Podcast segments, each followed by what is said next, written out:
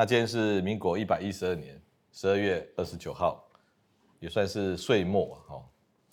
那我们的第二十三次直播哦。那我们跟谁慢慢来，来跟观众做一些互动，好不好？那台北的阁楼里还说，母亲曾经有忧郁症，接受精神科治疗。家庭会议结束以后，母亲不断的指责跟批评我的过去。父亲跟弟弟竟然也参与批评，这样的家庭公审让我毫无心理准备。虽然母亲事后道歉，但父亲跟弟弟并不道歉。好，题目是，问题是，母亲这种焦虑心理，连带影响家人，也产生相似的行为，所以全家都有这种焦虑的行为啊。那你认为是弟弟跟父亲想要借机来骂你？好。那你如何调试心理应对这样的情境？好，所以方医师说啊，有时候这种有焦虑的家庭、有忧郁的家庭、有躁郁的家庭、有精神分裂的倾向的家庭，有时候是有家庭遗传的倾向。那有时候全家都这样呢？全家呢？哦，那总是要有一个人，总是要有一个人，不管是病情比较轻的，还是脑袋比较清楚的。以身作则，出来拯救这个家庭呢？比如说，有人担心自己有焦虑症、忧郁症，会不会遗传给他小孩？看他小孩现在这个样子，好像也带到了一部分。那怎么办呢？你不，你生都已经生了啊，基因都已经摆在那里了，那你就要以身作则，自己自己该看医生的，该做心理的这个调试调节的。包含看方医师不看更焦虑系列的，来帮助自己找到自己的生存之道。这一套生存之道呢，是帮助你未来，比如说小孩面面对同样的问题的生存之道。所以你要先以身作则。那听起来你可能是家里面最最健康的，最健康的。那相对的最健康就是去承受是最多的，去承受最多的。好，那你可以这样想啊，好。这个你应该培养自己的心灵能量，才能够面对家庭无孔不入的一个一个一个压力或者是攻击，这样知道吗？你要拯救这个家庭，如果你还想拯救的话，哦，你要培养你的心理能量，你不要跟他们全家纠结在任何的小事情上面，但是你要避免哦发生吵架、打架、撕破脸。拿刀子捅哦，这些事情呢，一旦发生以后，有时候会造成疤痕啊。这个疤痕呢，就散不掉了，就永远在了。所以你要有有这个智慧哈，该逃走的时候逃走，有能量就留下来处理，不要一股脑儿杀进去，造成疤痕啊。不但没有帮助，那一切都陷在这些谁对谁错哦。然后呢，这个那些事件的背后啊，那些那些那些都是表面的事情啊。好，所以方医师只提醒你，第一个，培养你自己的心灵能量，比如说你该睡觉的睡觉啊，该运动的该运动啊，哦，那不要出出去随便浪费体力脑力啊，哦，然后呢，看一看书，看看方医师的不看更焦虑系列啊，那自己准备好了，那再把准备好的那一块。有能量可以去面对家里这些奇奇怪怪的事情。如果你没有准备好，也不要以身涉险啊，然后再去跟人家斗，然后讲谁对谁错哦，甚至再找更多人来哦，或者去庙里里面斩鸡头哦，发誓那个都不需要，那都是表面的花招，好不好？桃园的陈太太如何面对外遇后的婚姻呢？哈。那外遇的一方回归家庭，那被外遇的心里有遗憾以及失落啊。看似正常的生活，但心中一直放不下，困扰着。所以听起来你已经离婚了哦，还是还没离婚？哦，被外遇的心里有遗憾，可能还在一起的哈。那如果面对自己的遗憾及失落，这是焦虑吗？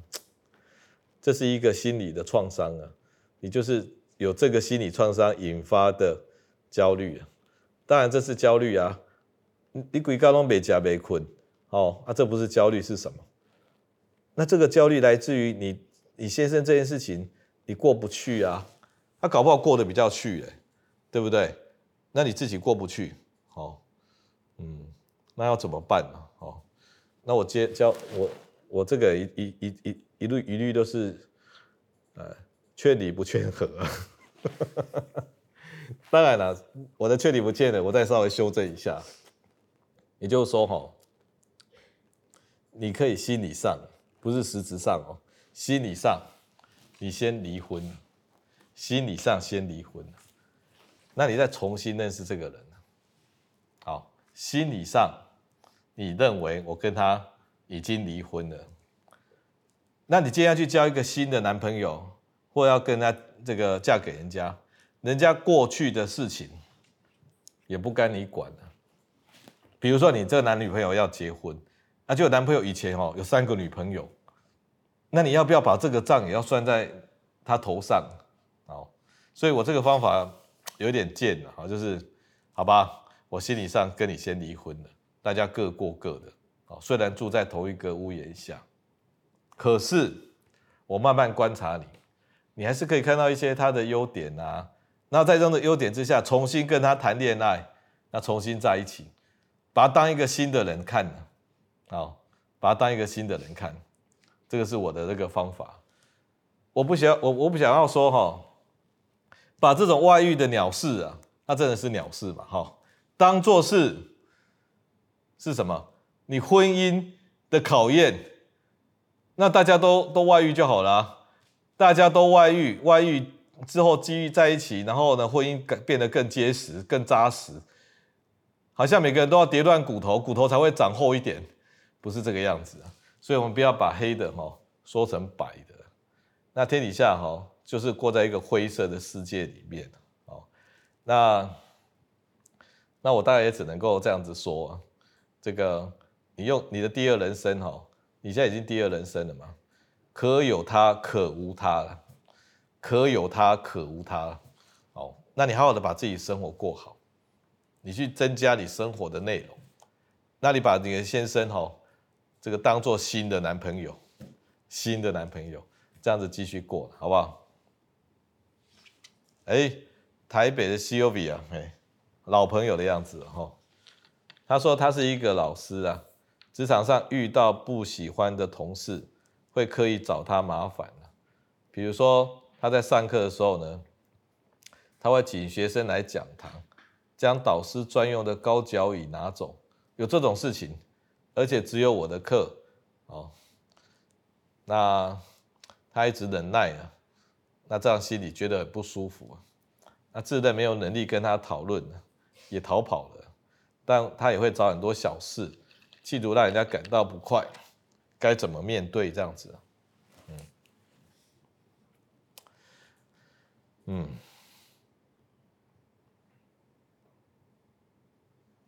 ，OK，那难免哦，有些人呢，哈，有些人会专门霸凌一些弱者，会霸凌一些弱者。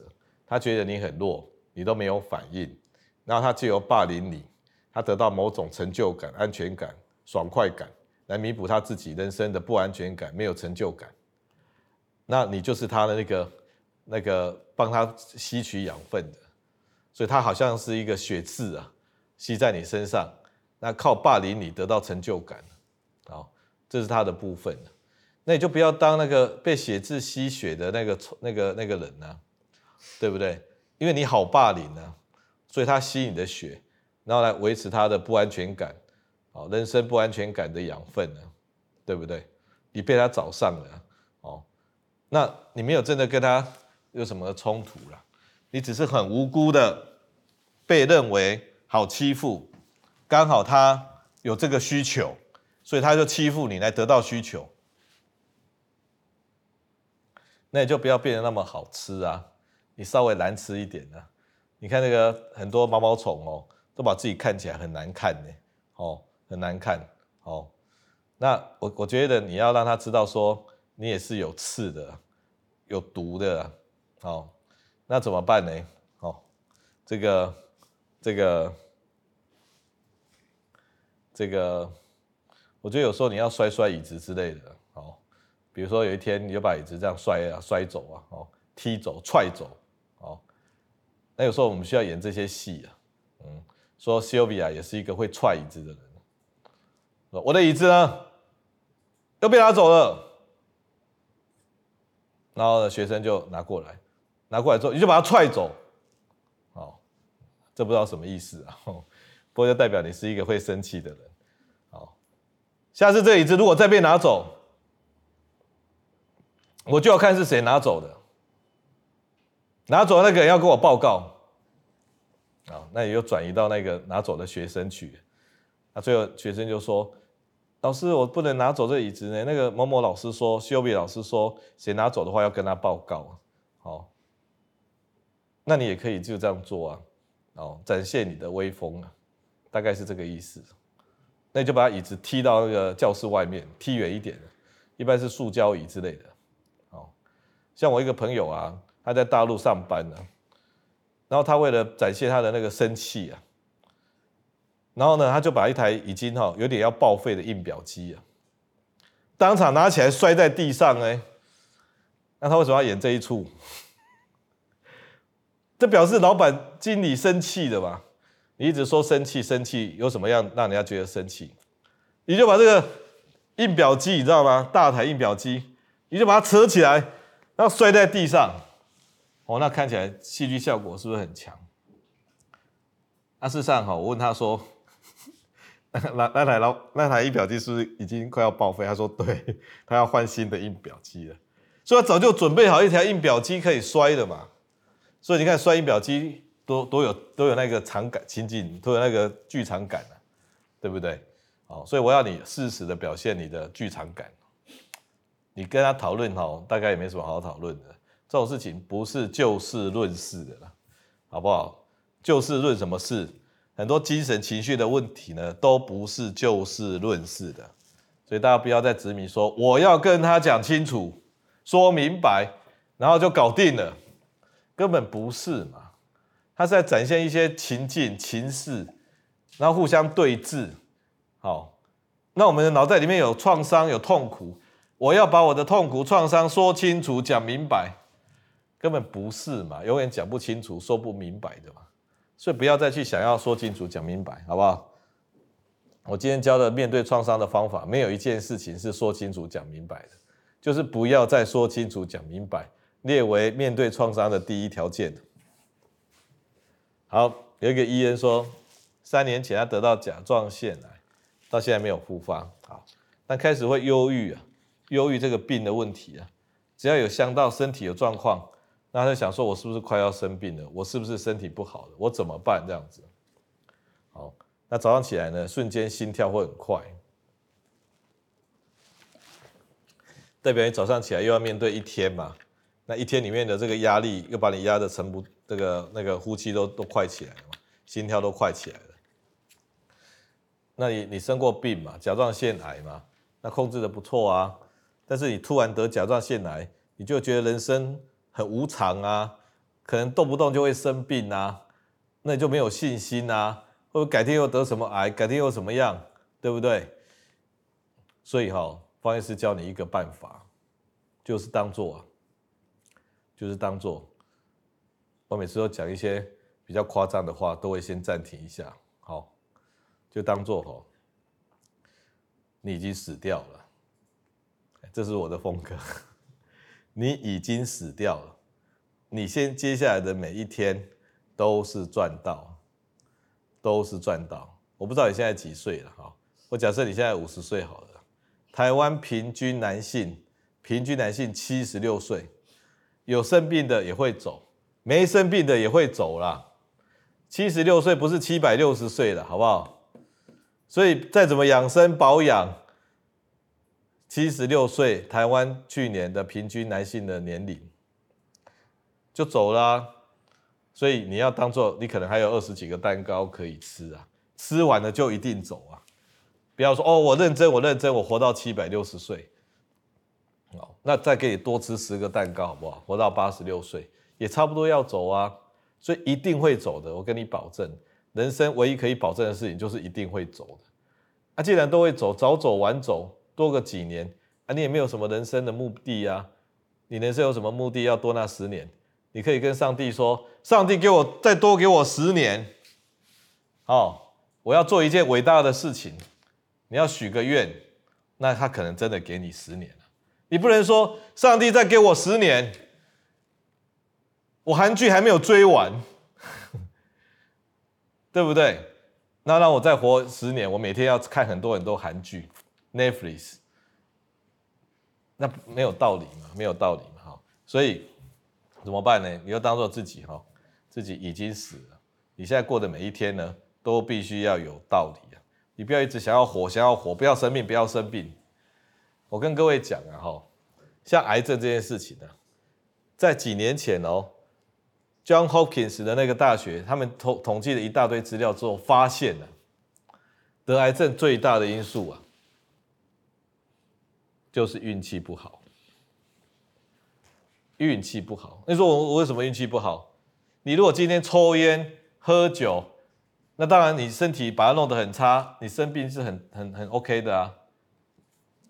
我们的细胞哈，每一次不断的分裂，分裂五十代。六十代，然后就死了，因为它不会分裂的。在每一次分裂的时候，它都会累积错误啊。那累积的错误五十代以后的错误啊，已经多到没有办法处理了，所以就乱掉，得癌症死掉，好不好？所以谁会刚好在复制在这个细胞的时候会乱掉，会收集到癌症的基因，都是运气的。活到一定的年龄，只要这个骰子哈，你说好。我要骰子，我有三个骰子，好，我要丢出六六六，我要丢出六六六，那你就一直丢，一直丢，一直丢。有人很早就丢到六六六了，有人很晚才丢到六六六啊。但是你一直丢下去，总有一天会丢到六六六的啊。这样了解吧？好，好吧。我我好像是属于比较地狱梗的那个心理心理的安慰这样子，哎，不是那一种，这个我是地狱梗的心理安慰这样。陈陈陈小姐哈，小时候父亲一直当我是男生，也常常被打。当我先生外遇啊哈，我自己也会打小孩。后来离婚，那小孩长大住在国外，那一直对小孩很愧疚，走不出来，那都不能睡，只能够怎么喝酒，喝酒喝到睡。那现在不喝酒，用安眠药。那安眠药跟酒都是都是镇静的效果啊，酒也是一种安眠药啊，安眠药也是酒啊。反正就是要把自己关机才能够睡，对不对？那也就是标准方医师讲的心理的创伤啊。那你从小时候被爸爸打，哦，先生有外遇，哦，自己打小孩，然后产生愧疚，你不刚好有三种创伤吗？这三种创伤在今天方医师讲的视频里面都有各自的解决方法。那你要一个一个去捡啊，把它修干净啊，你才会干，才会轻松啊。或者你晚上背了这么多创伤，啊就睡不下去啊，啊就要靠镇静剂、安眠药啊，所以用我的方法试试看。好，王先生哈，焦虑跟压力是一样的吗？压力哈是比较外在的，焦虑是外在加内在都可以的。比如说有些人哈，明明就没事，他已经退休了，然后家庭经济呀什么都很好，但是他不断的焦虑。因为他大脑的血清素、多巴胺这一类东西不够，这一种东西，方医师在这个系列里面的后半段会开始讲这些病。所以焦虑可以来自于外在的，也可以来自于内在的。好，那压力就是比较外在的。那他已经吃了我开的药哦，第二型血清素回收抑制剂。那这个药本身呢，血清素第二型回收抑制剂呢，它只有让它刹车的刹车了。关掉刹车啊，就剩下一点点血清素啊，就好像一台车哈，你放开那个刹车，它会缓缓的前进的。所以这种血清素哈，增加那一点点那个量哦，只能够帮助熟睡，它没有办法解解决你的忧郁的问题或焦虑的问题。所以如果真的焦虑忧郁哈，有那个病态啊，已经影响到整天的生活，要吃血清素回收抑制剂啊。直接增加血清素了，而不是吃这一种帮助熟睡的第二型抑制剂。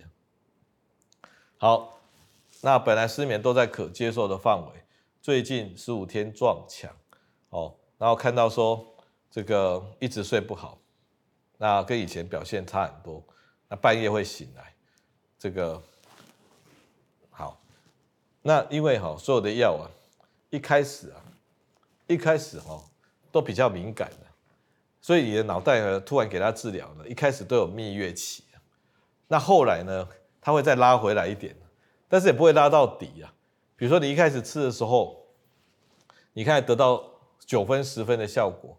可是过了一阵子，可能剩下七分六分的，啊，它也不会变成零了，因为这不是安眠药镇静剂，所以这一点治本的东西哈，它可能从九分拉回到五分呐，也有可能，至少这五分嘛，那你也可以再稍微增加一点剂量，但是效果也有限的，也就他提供的帮忙就到这边了，就好像你交一个女朋友，哇，一开始很热情啊，后来结婚二十年之后，那就是在一起而已嘛，从十分变五分嘛。那五分也不错啊，好不好？那你如果觉得情绪上有问题哈，已经超越你睡眠本身了。如果情绪有问题，我们要另另外的治疗。结果你没有另外的治疗，你用利福泉就克滇平镇静剂，直接把自己大脑关机啊。镇静剂这种东西不是不能吃啊，偶尔吃啊，偶尔救急啊，天天救急哈，他就会来要啊。天天救急，他就会来要，好不好？好，比如说，比如说你你开一家店好了，那一开始大家都觉得很新鲜，哇，买买主很多啊，然后大家都来买，就吃一次之后，可能只有五成的客人继续来买啊，变成熟客啊，所以生意很好到普通好，那停在那里，哦，但是自己赚钱啊，但是吃镇静剂哈是直接借钱呐，一开始去借钱。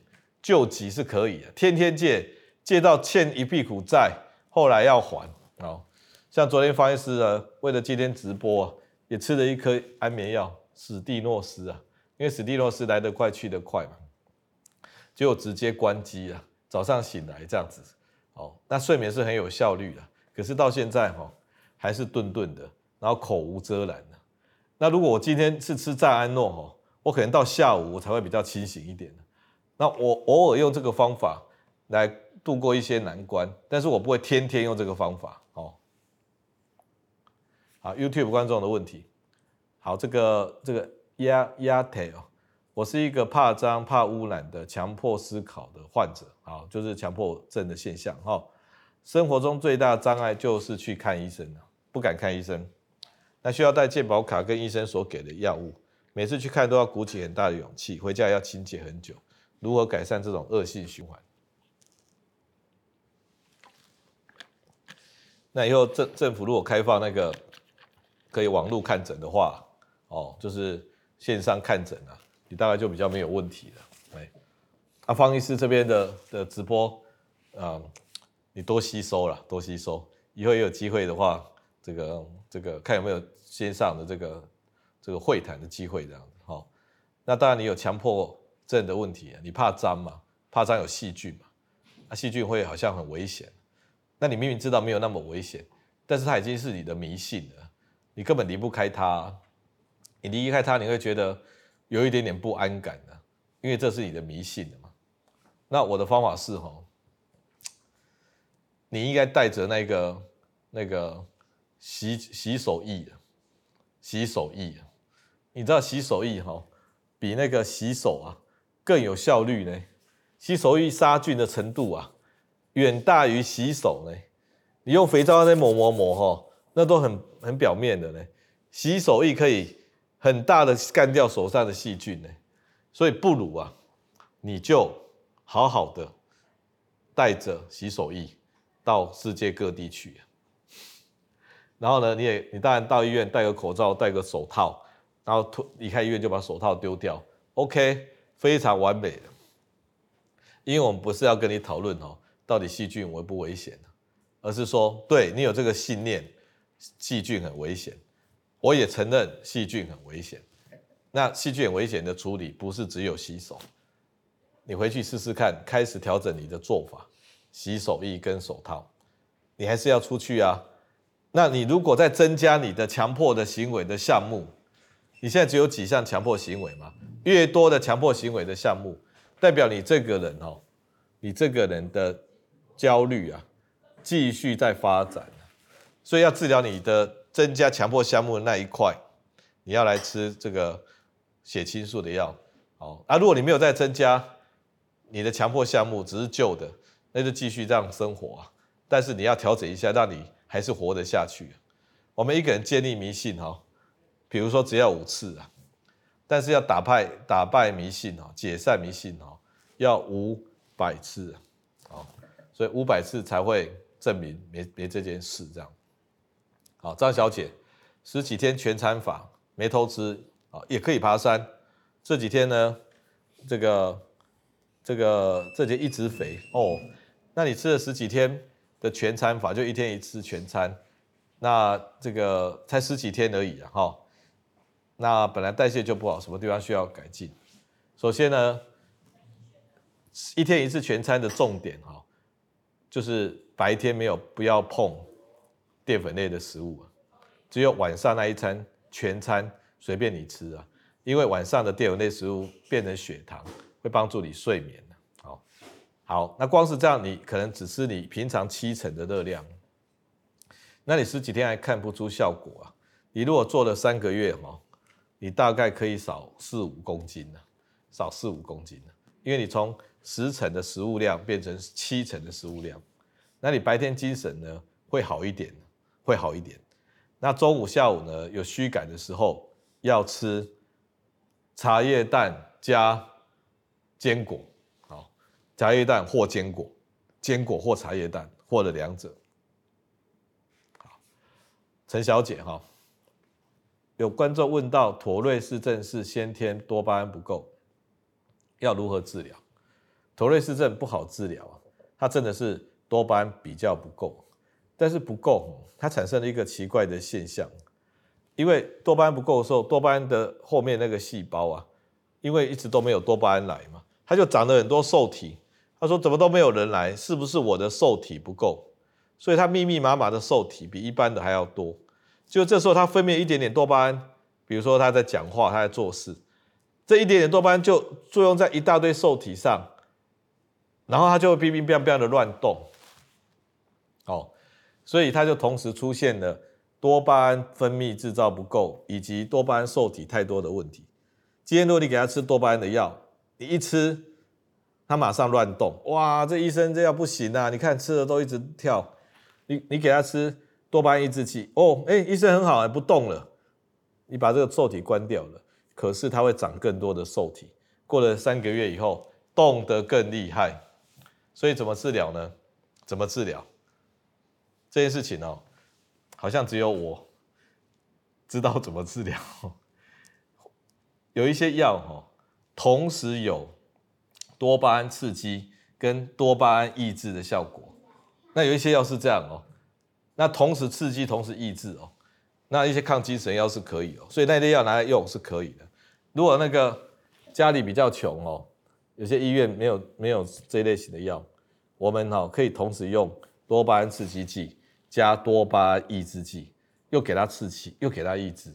但是这样的做法要非常的小心，从很低的剂量，有耐心的治疗。好，啊，大部分都没有耐心了，不过没有关系的。像这种病哈，到了这个长大一点，像青春期以后，多巴胺比较跟上了以后，它就会减少，所以它自然而然会改善一些。可能没有完全改善。那妥瑞氏这些小朋友呢，也不只是妥瑞了，他有注意力不集中，他长大后也有遭遇的问题，这都有可能，因为都是多巴胺体系的问题。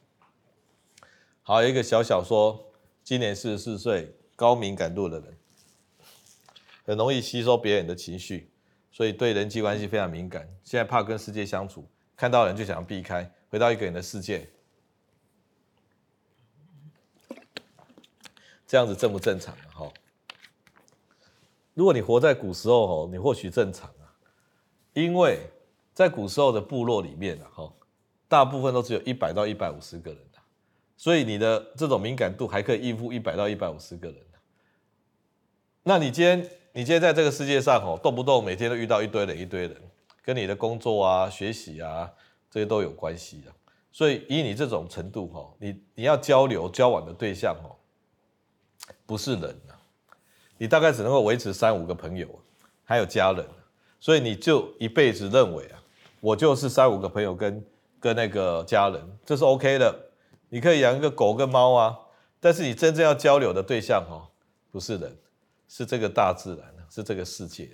像这样高敏感度的人哦，不要花时间去跟有一点莫名其妙哦，或者是捉摸不定的人来交流啊。你去跟一个科学哦，一个专门的记忆知识去交流啊，他不会亏待你的，他不会亏待你，他都是很明确的。所以历史上很多伟人啊，音乐家、艺术家啊，他们都有这种高敏感度的问题。所以他们在做人做事上，哦，大部分都很失败，很很不成功，很乱。可是他们的科学艺术成就都很高，这样知道吧？好，所以你的本事不是要去人的社会上去跟人家混的，你是去大自然混的。好，好，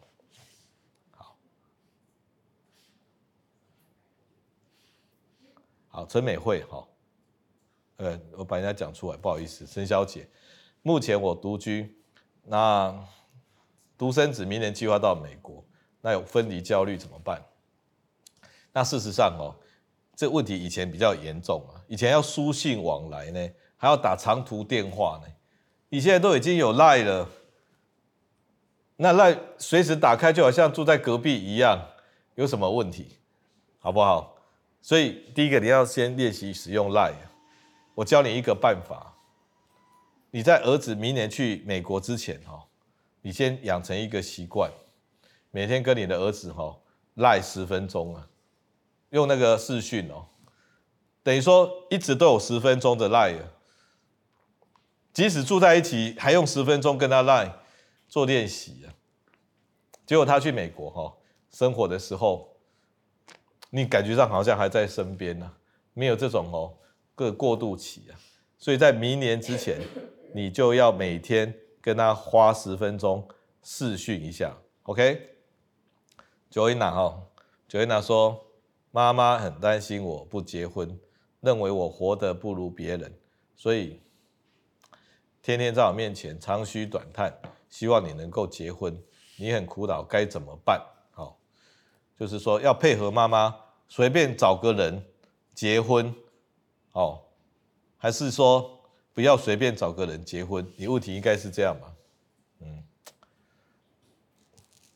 所以妈妈觉得，如果你不结婚，你应该会活得不好。这大概是所有家长的担忧了哦，就是好像男生要有女生照顾，女生要有男生照顾这样子。像我两个儿子哈，那他有女朋友，我都觉得说，怎么有这么好康的，有女生可以照顾我儿子哦。那我都不会去写说哦怎么样怎么样，有人愿意照顾我儿子，我都很感谢啦。哦，那如果你今天真的遇到了愿意照顾你的男人哦，愿意照顾你的男人，这也是不错啊。那你你你只有两种啊，一种就是你愿意照顾人家的男人，好，就这男人很棒啊，我要照顾他。还有一种是他对你很喜欢，他愿意照顾你，好，那说互相都很喜欢，互相照顾。这三种可能嘛，哈，那千万不要去找那一种，你也不喜欢，他也不喜欢，他，就是为了在一起而在一起，啊，前三种都还可以活，第四种为了结婚而结婚的，哈，一定会很惨的，一定会很惨的，好像把一个冰箱，哈，背在自己的背上，有一个有一个女生说，哎，那个那个男朋友男朋友来，你去帮我把冰箱，啊不，你背我，哈，去冰箱。拿什么什么东西这样子，哦，很恩爱这样子嘛，就有男朋友把冰箱背过来，不好笑吗？OK，好，好，那我再问啊，许小姐哈，许小姐说，发现成年的小孩有吸食大麻，应该怎么做比较好？因为现在小孩子呢都不服家长的管教，亲子关系很不好，这样子。那大麻呢？它本身是有放松的效果，放松的效果。那大麻呢，也不像其他毒品那么有成瘾性。好，那你儿子呢？你小孩呢？可能是有需要放松的效果，他有特别有需要放松的效果。所以真的问题，你不是要去解决他的大麻问题，而是去解决他为什么需要放松。是不是有什么事情让他压力过大而必须要去放松？比如说外在环境要求太强啊，同学都太厉害啊，爸妈标准高啊，或者他本身就是一个容易焦虑的小孩啊，然后都没有办法这个面对正常的一个状况，这个时候你就要帮助他调节，压力太大了就拿掉，真的有一点病态的呢，来帮助他找医生啊，这样才能够解决大麻的问题啊。吃大麻、吸毒这种东西叫做自救了，自我用药自救啊。那台湾哈，在监狱里面哈，关了六成多的都是烟毒贩呢，烟毒贩都是自己害自己的，他没有害别人呢。你说杀人放火的出去关，继续关，这些六成多的人呢，他都只有害一个人，就是自己，结果他也要关，有人关十几年呢，那一出去马上再再吸呢。为什么他们要这么做？为什么？因为他们有病，他们的情绪、精神上呢不安定，然后他们没有用正确的方法来帮助自己啊，他们只有用毒毒品，因为毒品分两大类啊，如果是吗啡类的、大麻类的，就是去处理焦虑的问题啊，也就是像血清素不够的问题，容易焦虑，哦，那他没有去看医生啊，他直接就买大麻跟吗啡来用啊。如果是那种多巴胺不够的大脑，比如说整天都奄奄一息啊，没有力气啊，就用的 cocaine 安非他命，哇，整个人活过来了，这就是他要的人生呐。啊，他为什么没有去医院好好的治治疗他多巴胺不够或血清素不够？因为没有人告诉他，那医疗机构还有那个矫正机构都没有帮他，只会把他关起来。哦。所以方医师最近是是有一个机会跟跟那个某个署长见个面，哎，那好像也有缘分或没有缘分，就看老天爷怎么安排。好，美法业者他说四十八岁肺腺癌早期，明明不烟不酒不喝饮料，那运气不好，是不是算运气不好？就是算运气不好啊，对不对？我们哈只要细胞的分裂复制分裂复制哈。一定有人，一定有人运气差，有人运气好，好不好？一定。比如说，今天一个泥巴地好了，那我找一百个人跑过去，一定有人会滑倒，那有人不会滑倒，每个人能力技巧都差不多，就是运气不好。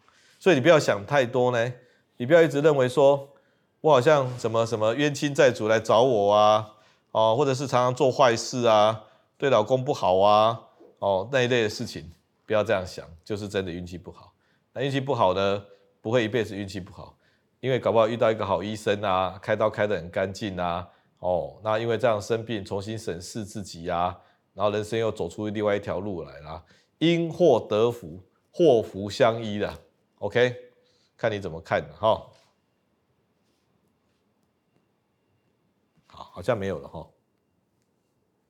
哦，还有一个，喂，他说家人因价值观、政治价值观不同而吵架，该怎么面对跟处理啊？OK，嗯，那这一题啊，这一题是有牵扯到政治的哈，因为每次讲到政治方面是政治魂会跑出来，然后拼命自己要压抑说不要不要，千万不要讲政治，因为都人价值观不一样那样。那我们有时候要去欣赏不同的价值观啊，你只要是有理性的。哦的讨论，不要像迷信的哦，或者像什么宗教的哈，哎、这样讲就有一点点又讲到政治了，就说只要是理性的，因为你知道吗？每一个社会阶层哈，是各个族群呢都有他们的的这个这个悲情啊。那当然，你为了自己的的这个状态去去支持谁支持谁，这个都是可以理解的。所以你你去了解他为什么去支持。而不是说为什么你要支持他这样子，好。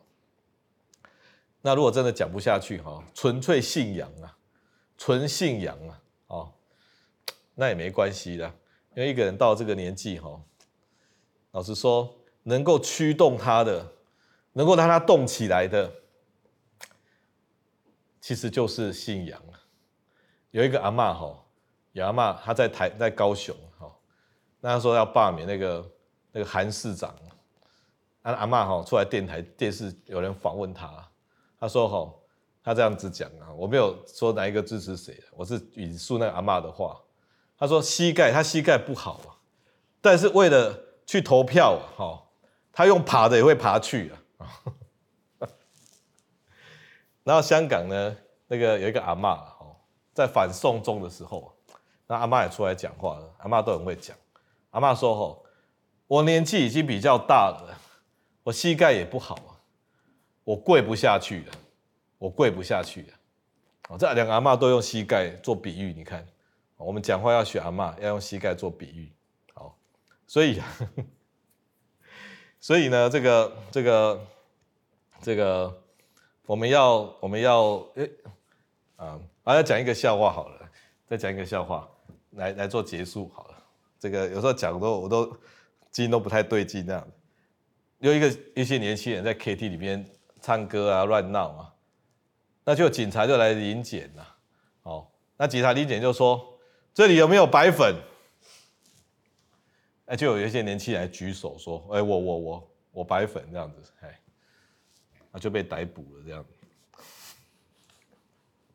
OK，好，最后一题哈，这个 Nomi Fan 哈，Nomi Fan 说孩子已经二十一岁，完全没有办法沟通，问他什么都说你知道这些干什么？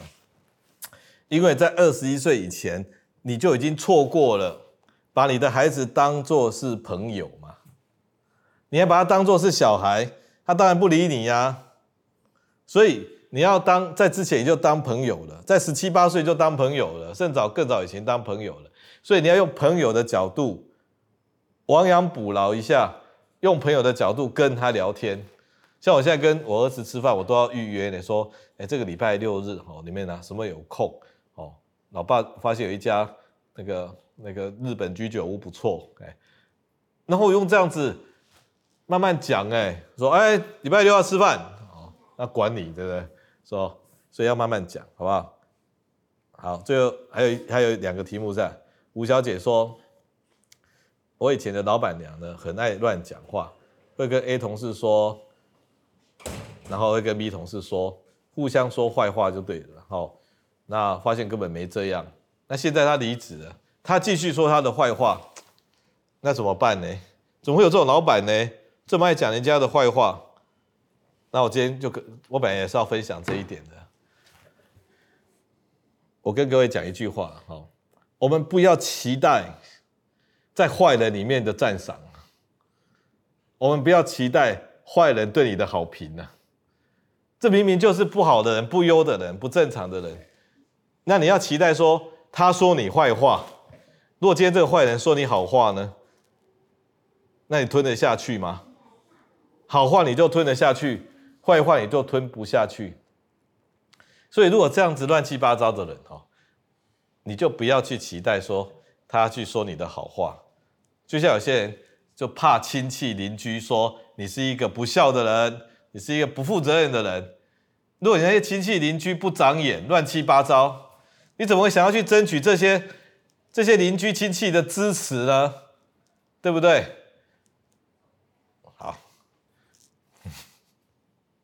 ？OK，好，那有一个最后一个辛迪，辛迪说他焦虑已经二十几年了，查不出原因的疼痛，断断续续吃血清素的药，一年前因为疼痛而加重失眠，医生都开镇静剂，后来开一个美速预定第二型抑制剂，可不可以长期服用？